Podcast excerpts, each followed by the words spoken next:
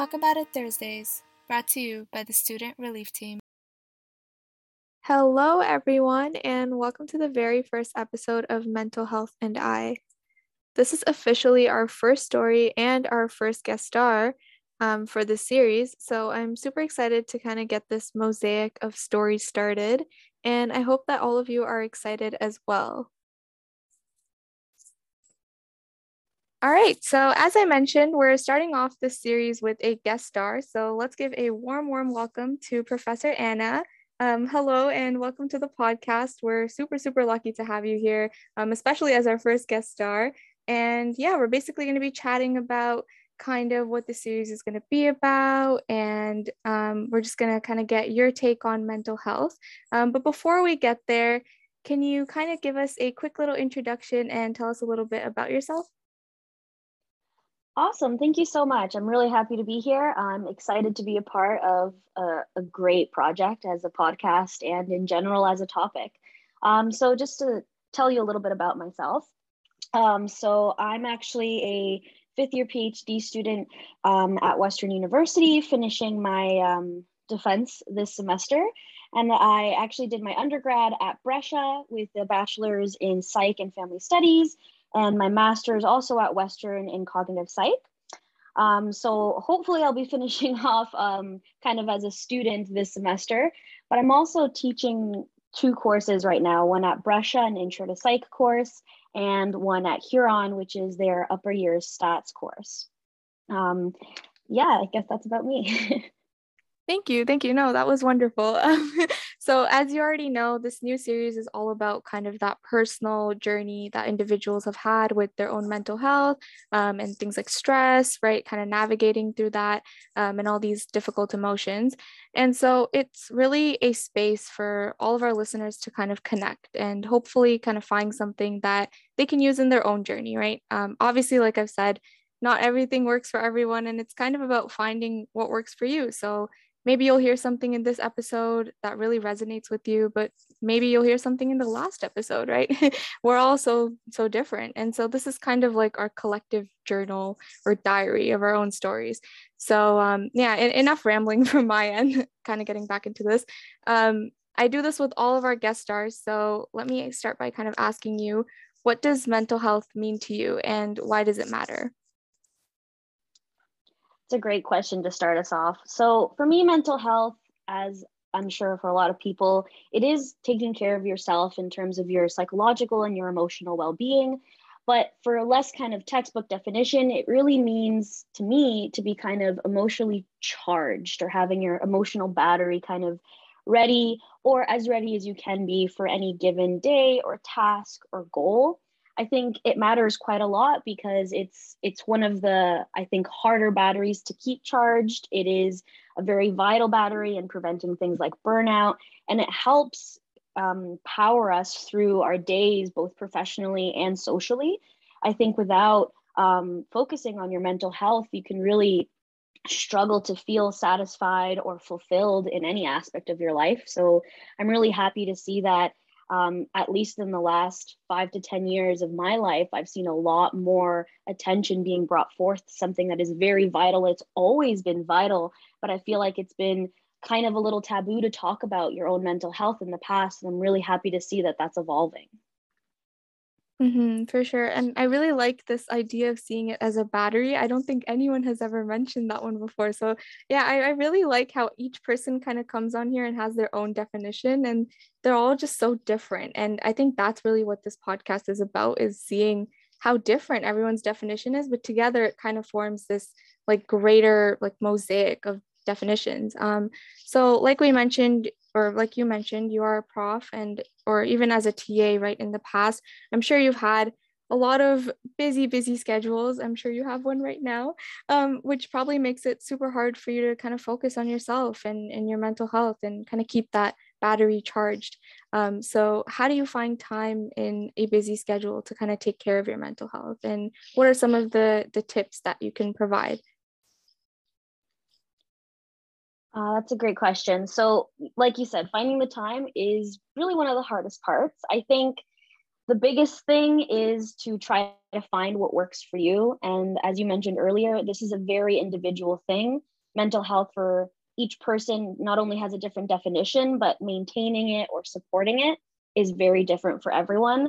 For me, finding time is really trying to establish the best routine that fits into my lifestyle in that moment.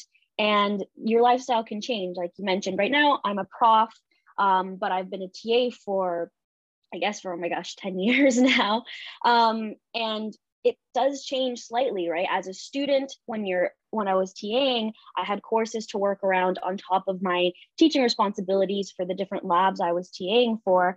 Whereas now I might not have any teaching, res- or sorry, I might not have any course responsibilities because I'm done my courses, but I now have a lot of teaching responsibilities. And especially nowadays uh, with the pandemic, we have online components that were basically unheard of um, before. So I think finding that routine that fits your current lifestyle is pretty key. So I like to start of start the day kind of thinking of how to progress, thinking of the things I need to get done, um, but always trying to find time to get outside daily, even if it's for just a little bit, which can honestly be pretty challenging, especially considering how much most of my job can be done from inside my office, just looking at my computer all day. Um, luckily for me, I actually got a dog in the middle of COVID. And although it was definitely a COVID puppy thing, it has forced me to go outside every day. Um, and this can just be for a quick stroll if you have time. If if you're able to and you can stroll down to a coffee shop and get your coffee once every and every once in a while or something to kind of get you moving and not kind of stuck in the same exact seated position or even standing position to expand your space beyond the four walls that you live in, I think is really important. In terms of scheduling it in, my biggest tip is yes, a routine is great. Yes, trying to keep in mind what works for you is great. But ultimately, the biggest downfall for me is making myself feel bad if I didn't get to do that a certain day or if I've had a week where it's it's really been hard to work on my mental health. I think it only makes it harder when you're hard on yourself if you haven't been able to meet those goals and reminding yourself that that is okay. It is okay to miss a day. It is okay to need a day if um, you can afford to take a random Monday or a random Saturday to really not focus on your work and just focus on yourself, you can use that. But equally, you have a really busy week, your midterms are coming up, your finals are coming up, anything like that, taking that time and using it how you need to without feeling guilty, I think is really, really important because I think that just concaves on everything else that you're you're doing. Mm-hmm. I can definitely agree with that last bit. Um, for me, you know, sometimes when I take a day off just for like a mental health break, I feel bad for not doing any work. Um, and I kind of just, you know, it it makes you feel like you're pushed back, kind of. Um, and so yeah, I do think scheduling is is really really important. I know for me personally, a while back, you know, like we said, mental health is so it's so dynamic. It's always changing. Your schedule is always changing. And so in the past, I was more about kind of um, writing things down, writing my feelings down, you know, kind of reflecting in that way. But now over time, I've learned to kind of share my feelings instead. Um, so it's become more, I guess, active. and uh, yeah, no, I agree about the whole scheduling thing. I think scheduling is it's it's tough, but it's necessary, right? Kind of seeing that you're getting work done, but you also have time set up for yourself. Um, and you gave us some really great tips, but do you have anything maybe specific to um, professors or like kind of working professionals that maybe have a similar lifestyle to you? Um, so I guess in terms of the lifestyle, a professor is it's a weird type of lifestyle for sure. You both you have enough work to do for a typical nine to five job, um, in terms of the hours you could be working in a week, in terms of the contracts that you sign that you're working. But you also have the flexibility of almost like a student where you could technically be getting most of that work done at any time. So I think although it, it is really hard, especially as someone who is who's still finishing grad school um, and have been a student most of my adult life, or I guess all of my adult life, um, it's hard to kind of move away from the idea that I could just get my work done this evening instead of during the day. So I think as hard as it might be to switch, trying to keep a, a routine of like working during business hours as best you can so that your evenings and hopefully your weekends do actually feel like an evening and a weekend.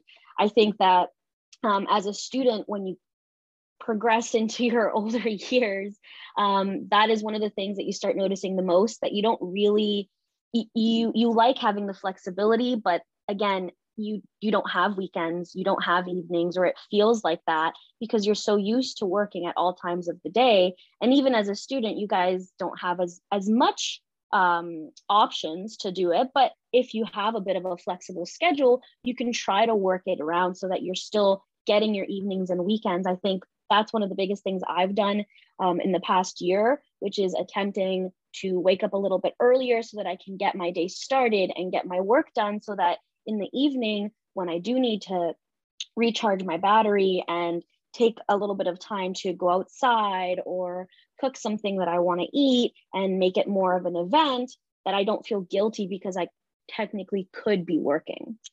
Does that answer your question? It does, it does. And I think um, even for students, like uh, me as a student, I feel like that helps me as well, kind of waking up early um, and setting aside that time to get work done so that I have time later on in the day for myself.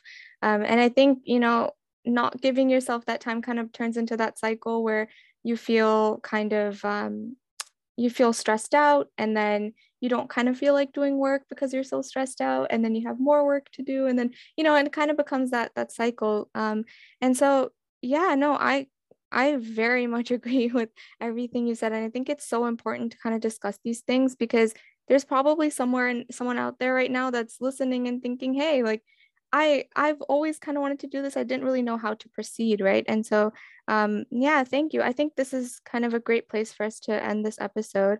I want to thank you again for, you know, being a part of it, being our first guest star and like I said, your story just it means so much, and just these tips you've provided us with, I'm sure will help someone out there. Um, and you know what, it has helped me too because I'm kind of thinking about how waking up early, you know, resonates with me, and yeah, so it's all about that connection. So thank you so much. No, thank you for having me. This was great. I really appreciate you um, asking me to to hop onto the to the podcast, and I really hope that this does resonate with someone and helps because, like you said, you know, you you've taken a more active um, approach to dealing with your mental health rather than writing it down, talking to someone, and I find that that that in and of itself is a really really great step and a really really tough one um, especially depending on your upbringing and honestly just the society that we're in even though it's gotten better actually feeling comfortable talking about it is still i think more rare than we'd like to admit. So i think stuff like this podcast really helps people feel that they can discuss it and it, there's no need to uh, to feel like you need to just keep it to yourself and bottle it inside yeah, I hope so. I hope this podcast does kind of become that for someone, you know, um, even if they're just connecting with the stories we have here, I think like I, I will feel like I've kind of done my job and helped someone. So, so yeah, thank you. And with that, we are at the end of our very first episode of Mental Health and I. I hope it provided you with a chance to connect or even learn something new. If you want to be a part of Mental Health and I, please reach out. We're always open to hearing new perspectives, and new voices are always, always welcome on the podcast. There are still many, many pages to fill in this collective diary. All right, folks, that's it for me. I'll see you again soon with our next story, so stay tuned. And of course, remember that we're all in this together.